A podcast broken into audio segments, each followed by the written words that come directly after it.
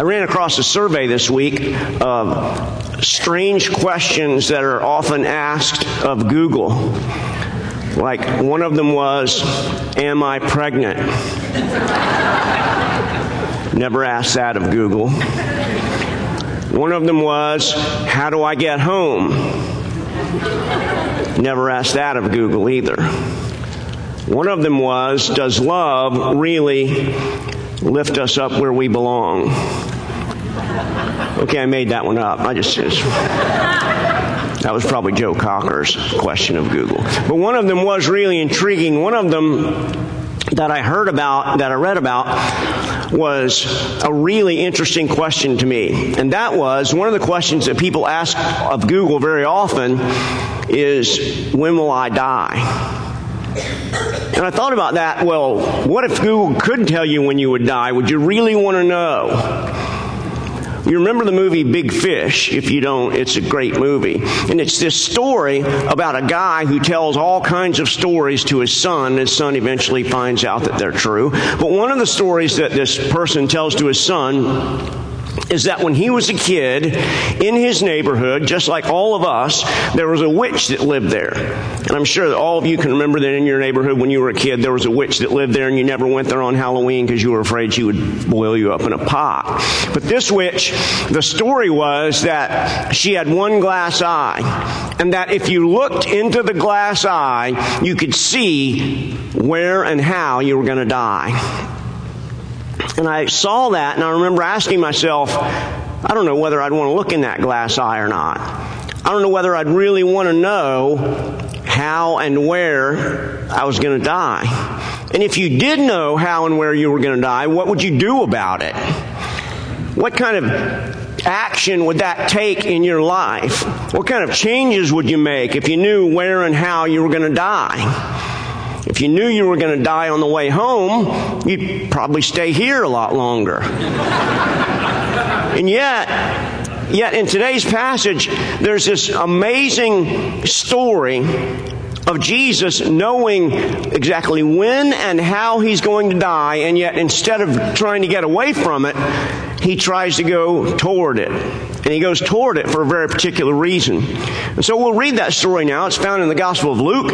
It's found in Luke chapter 9 and it's at a, a, central portion in Luke. It's starting in the 52nd verse. This is when Luke begins to tell the story of Jesus traveling his way toward Jerusalem. Part of Luke is this big travelogue where, where Jesus and those who are following him travel to the city of Jerusalem. And this is what happens in verse chapter 9 of Luke and verse 51. When the days drew near for him to be taken up, he set his face to go to Jerusalem. And he sent messengers ahead of him who went and entered a village into the Samaritans to make preparations for him. But the people did not receive him because his face was set toward Jerusalem. And when his disciples, James and John, saw it, they said, Lord, do you want us to tell fire to come down from heaven and consume them? But he turned and rebuked them and they went on to another village. Isn't it interesting that at the very beginning of the passage it says that Jesus, the days for him to be taken up came, and yet he set his face toward Jerusalem. And what this passage wants to teach us, I think, at least one of the things that it wants to teach us, is that every Christian should take a long look toward the future and not just a short look. If you take a long look and look at everything in the light of eternity, even our death in the light of eternity, if you look at everything in the light of eternity, these small problems that we face become almost nothing. If we look at the journey that we're on in light of the destination that we're made for, the small problems that we face mean nothing. And so every one of us who sits here today, we all ought to take that same kind of a long look that Jesus did. When he knew that it was time for him to go, he went, set his face as an idiom toward Jerusalem. I think there are three things that this long look wants to teach us, this passage wants to teach us this morning, so that when we walk out of here, every one of us can realize that it's our job as Christians to take a long look at our lives and at the things that we face in our lives. The first thing that the passage wants to teach us is the reason for the long look. You'll notice in verse 51, the reason that Jesus is taking this long look, the reason that he's setting his face toward Jerusalem is because the days drew near for him to be taken up. There's a little bit of controversy about what exactly that being taken up means. Most scholars say that it could have one of two alternatives. It either might mean him being taken up in the ascension that we hear about in Acts when Jesus is taken up to heaven, or it might mean being taken up on the cross and being crucified. And I think that in all likelihood it means both of those things. That Jesus realized that before he got to the time of being taken up to heaven to be with his Father, he had to go through the time of being taken up and dying on the cross. And it's a reminder, all of us have to be reminded that we will all come to the end of our life that the one thing that makes us all human is that we never get out of here alive. We do everything that we can to try to stave off our looking older or our getting older. But at the end of the day, we do. I remember for years, my father was a Baptist minister, and every New Year's Eve we would have this special service at, at night on New Year's Eve. And my father, every year, he would say, There are some people who will still have this year written on their tombstone. And it was a reminder to everyone who was there that Time marches on, but it doesn't march on without some taking some people with it. Jesus realized that he was going to be taken up. Our society is unusual in the sense that we try to hide death it's very different from even 200 years ago. 200 years ago, no one would have spoken openly about sex, but death was just obvious. It happened in everybody's house. Somebody died in your house, the neighbors came over, you kept the body there for a while, you kept it cool, somebody sat with it. Death was an obvious everyday thing. And yet today, it's almost exactly the opposite. Nobody hesitates to say virtually anything about sex, but never do you hear someone talking about dying. I grew up, my father being a minister, I grew up from the time I was a little kid going to funerals. For some reason, that was like an outing. My dad would say, let's. He, he really, he would say, okay, we'll go to a funeral, then I'll get you some ice cream. And so, I was kind of happy to go. But as I got a little older, I realized that it, might not be quite as what I thought it was. And I, I came from a very small time that I was a very small child to realize death happens to all different kinds of people. And I remember my, seeing my father do funerals for older people, but I remember him also doing funerals for children and for babies. And I had to come face to face with my own mortality and to realize that the reason that all of us need to take a long look is because death will come to us all. There will be a time when every one of us is about to be taken up. And we need to be prepared for it. Jesus moved toward that place where he was going to be crucified. That's what's so shocking. That's what's so countercultural about what he did. He didn't say, well, if they're going to crucify me in Jerusalem, then I'm never going near that place. He didn't do that he moved straight toward Jerusalem with the realization that that was but a, a that was a small part of the great history of the world, and yet that event, the crucifixion, is the, the part of history from which all other history will be measured. That's the reason that he took a long look, and that's the reason that every one of us ought to take a long look. It's because we all have an obligation to recognize that we will die and we need to be prepared for it. But there's a second reason that the passage tells us we should take a long look. It's not just that we look at the reason for the long look, but secondly, in this passage, we look at the rejection because of the long look. There's an interesting thing that happens in this passage, and you'll see it yourself. In verse 53, the people did not receive him because his face was set toward Jerusalem. It's an interesting causal relationship there. Jesus needs to go from Galilee, which was up at the north part of Israel, down to Jerusalem, which is in the south part of Israel. And in order to get there, he had to go through the region of Samaria. And the passage tells us here that they rejected him because of the fact that his face was set toward Jerusalem. And we ask ourselves, what does that mean? Why would they have rejected him because he was going toward Jerusalem? What's, what's that really all about? Why are they doing that? And you see, the reason that they're doing that, that Jesus is facing rejection for a very specific reason. You might remember that Luke mentions the Samaritans much more than any other gospel. And you might also remember, if you've studied the time of the New Testament and all, that the Samaritans were not looked upon very highly by the Jews, and the Jews did not, were not looked upon very highly by the Samaritans. There was a great deal of racial prejudice between the two. And so, when Jews were going down to Jerusalem, it was obvious to the Samaritans that they were going to the temple. They were going, often called up to Jerusalem because the temple was on a, on a big mountain. And so, even though you came from the north, you would often say, I'm going up to Jerusalem. And they knew that their temple, the Samaritans knew that their temple, they thought, was the true temple. They had a different temple, not the temple in Jerusalem. They knew that their Bible, they had a different Bible, was, was the real Bible. And so when these Jewish people came down to worship at the temple of God in Jerusalem, they did not want them going there. And that's the reason that you see there in verse 53 that they rejected him specifically because of the fact that he was heading toward Jerusalem it's important for us to realize that Jesus Christ himself faced racism. And that those people didn't want him there, not because of any, anything that he had done against them, but because they felt that he was the wrong race of people.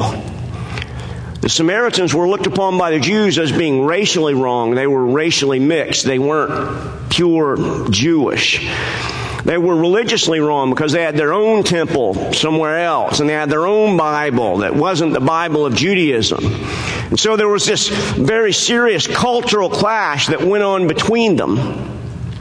And as Jesus tries to pass through that area, as Jesus tries to go through that, that small area of where the Samaritans lived, they say, We don't want you here.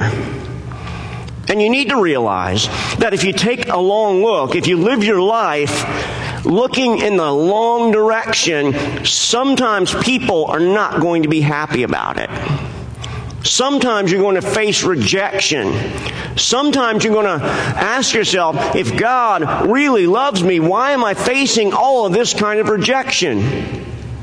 There's a very famous minister named G. Campbell Morgan, and in 18 88, he was one of a group of ministers who were supposed to preach to a uh, sort of a people who would grade them or give them a score on their sermon, 15 ministers, and they would decide whether or not they could get into the ministry or not. If their sermon wasn't very good, they would hold the sign down and they couldn't go into the ministry. It was something like the Olympics, only it was for preaching, sort of.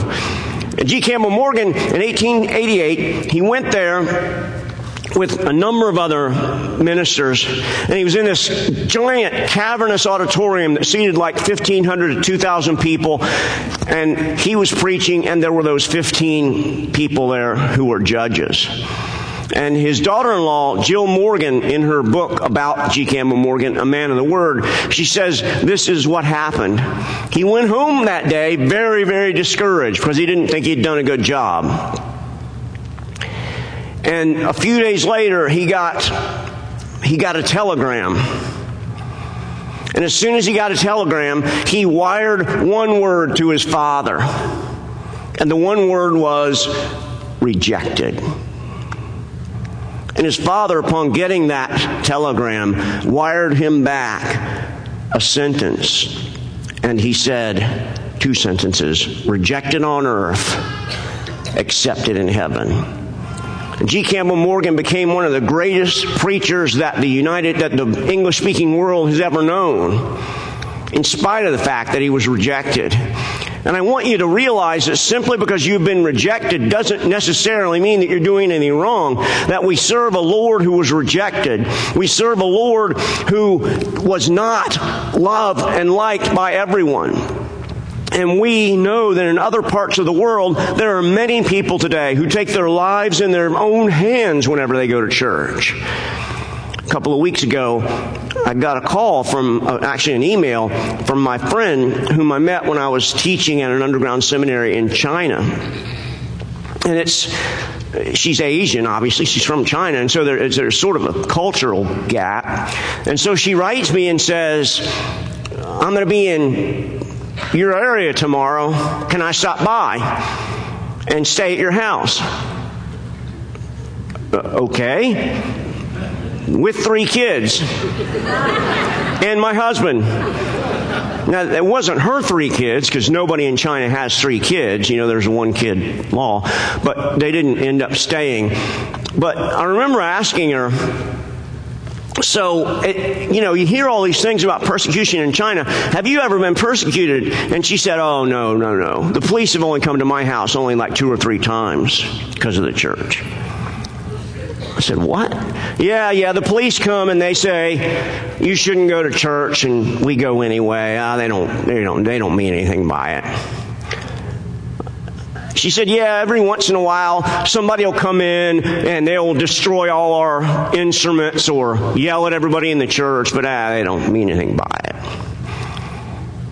I thought, what an interesting, an interesting mindset that is. That here in the United States, Christians feel like they're persecuted if somebody says something bad about them on television. And in China, they're willing to have the police come to their house, have the government come and destroy their instruments and never think anything about it. And I, I, want you to realize that there's nothing wrong with being persecuted for the cause of Christ, that our Lord was persecuted, and we must not ever think that Christianity somehow allows us to escape persecution and rejection. Everyone faces rejection of one kind or another. I was just reading yesterday, interestingly, the, the story of hymn writer Isaac Watts. You, any, if you look at a hymnal, you'll find lots of hymns that he wrote. And it was a story about him proposing to a woman, and she said she couldn't marry him because he was too ugly. And laid it out, he was just barely above five feet tall he was bald. and he had a really big head.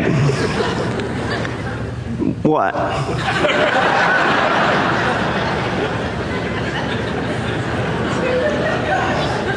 But it was amazing to me that Isaac Watts could take that kind of rejection and turn it into a wonderful life for the church. And all of these hymns that we have available to us today by Isaac Watts come out of that sorrow and that rejection, but also of realizing that no matter who rejected him on earth, he was accepted in heaven by the Lord Jesus Christ. And so we realize that we ought to recognize, all of us, that there will be rejection because of taking a long look. If we look at things in the way that Christ calls us to, there will be rejection. But there's a third thing that we should realize. And that's not only is there a reason for taking a long look, not only is there a rejection because of taking a long look, but finally, in the last couple of verses that we read, there's the result of taking a long look. You'll notice what happens in verses 54 and 55. There's some interesting things. Once Jesus is rejected, the apostles sort of start to get involved in verse 54. When his disciples, James and John, saw it, they said, Lord, you want us to tell fire to come down from heaven and consume them? You can imagine James and John, sort of the Barney Fife of the disciples, saying, We'll take care of this. We'll get our bullet out. We'll take care of these Samaritan people. We'll call down fire, burn their whole town down. We'll show them that they can't reject you. And yet, that's a total misunderstanding of who Jesus was and why he came. A complete misunderstanding. And that's the, the reason that Jesus turns on them. He says in verse, in verse, uh, Luke tells us in verse 55, he turned and he rebuked them. And we realize that this misunderstanding happened. The Samaritans misunderstood who he was. The disciples misunderstood who he was. And there are lots of other people, lots of people outside the world today who misunderstand who Jesus is, and they will misunderstand us if we are a follower of Jesus and if we live our lives taking a long look instead of just taking a short look. But I want you to realize that not only is there a misunderstanding, not only is the result of this taking a long look a misunderstanding, but there's also a mission. You'll notice it in verse 55 and the beginning of verse 56. Depending upon which version of the Bible you're reading, you'll, you'll notice that they're, they're a little different. The ESV in verse 55 and 56 says, But he turned and rebuked them, and they went on to another village. But if you're reading the King James or the New King James, you'll, you'll understand that it says, he turned and rebuked them and said, and it tells us, the Son of Man didn't come to destroy people's lives. You'll see that there. The text in some uh, manuscripts says the Son of Man didn't come to call down fire on people, but he came to save people. He came to offer people the great news of salvation. And even if that text shouldn't be there in verse 55, it's certainly later on in Luke, in Luke chapter 19, verse 10, Jesus very explicitly says, The Son of Man came to seek and to save the lost.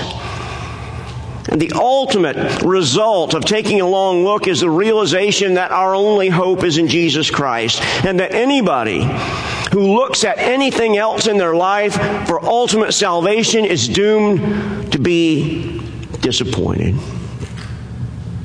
There are only two ways that you can go through life, really.